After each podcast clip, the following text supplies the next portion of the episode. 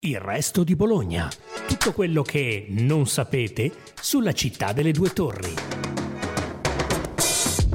Infortunistica Tossani. Da oltre 70 anni aiutiamo vittime di sinistri stradali, infortuni sul lavoro e mala sanità a ottenere il giusto risarcimento. Chiama l'800 699 181 o visita infortunisticatossani.it. Ciao a tutti, sono Valerio Baroncini, vice direttore del Carlino e questa è una nuova puntata de Il Resto di Bologna. Per una settimana il nostro podcast sarà dedicato a Lucio Dalla. Cinque appuntamenti nella settimana in cui il cantautore simbolo di Bologna e di tutta Italia avrebbe compiuto 80 anni.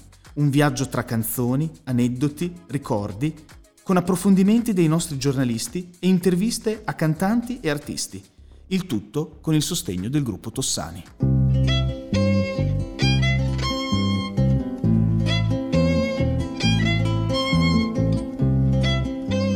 Essere popolari è difficile, perché popolare è un termine alto, non basso.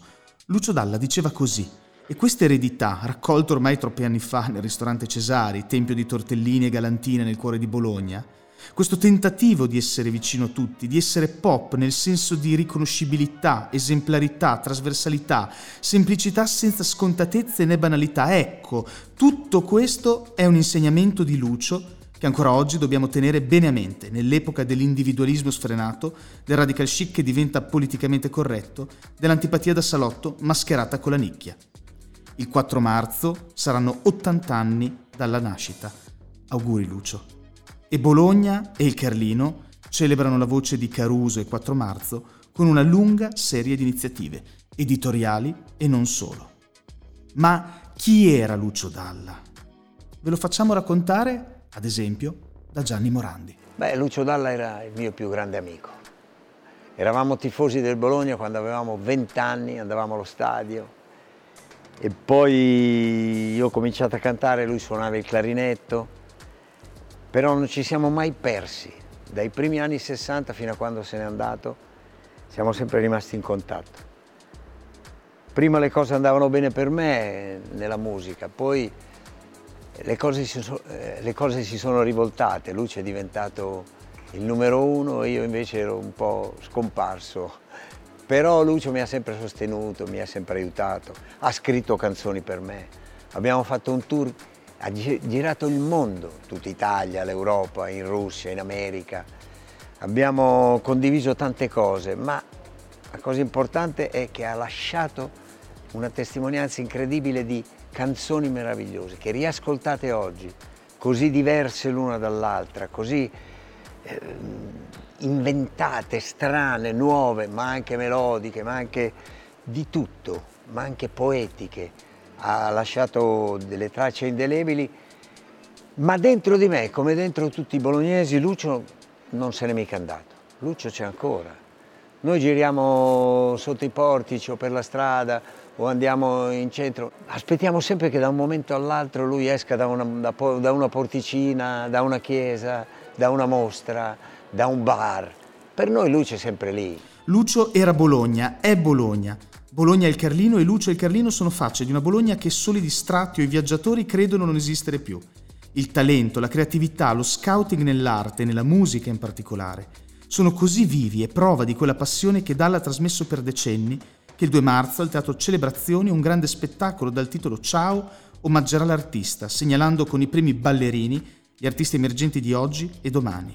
Da Mara Sattei a Tananai, da Riete a Luché a Colapesce di Martino, e questa è solo una delle sere dei miracoli che fino al 5 marzo animeranno Bologna e l'Italia.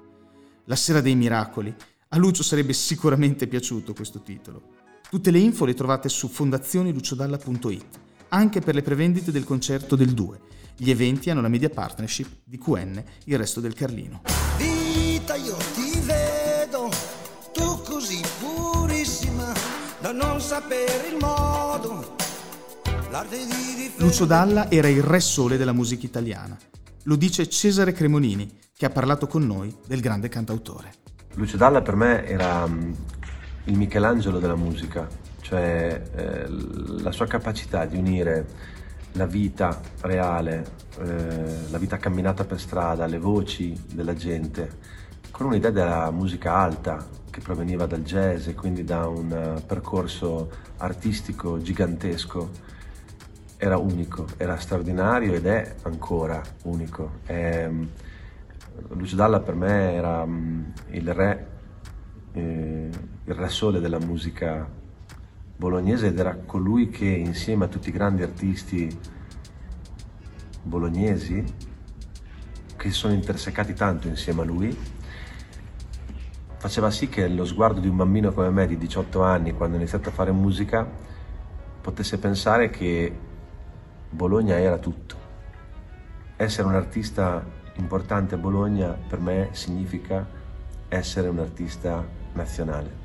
L'eredità musicale di Lucio Dalla esiste, è chiaro che però non si può pensare, secondo me, che esista un erede. Eh, esiste un'eredità, un patrimonio artistico che va valorizzato e io cerco sempre nei miei dischi di fare in modo che ci sia una sfumatura o qualcosa di più di Lucio perché credo che sia un mio dovere, una mia responsabilità come cantante, come artista di Bologna portare avanti questa bandiera, portare avanti la tradizione della musica bolognese e Lucio Dalla fa parte del mio background artistico. Non, non, credo che una grossa fetta della mia, una parte della mia carriera si debba anche a tutto quello che è stato lui. Musicista, poeta, maestro di vita, come disvela la tomba al cimitero della Certosa di Bologna.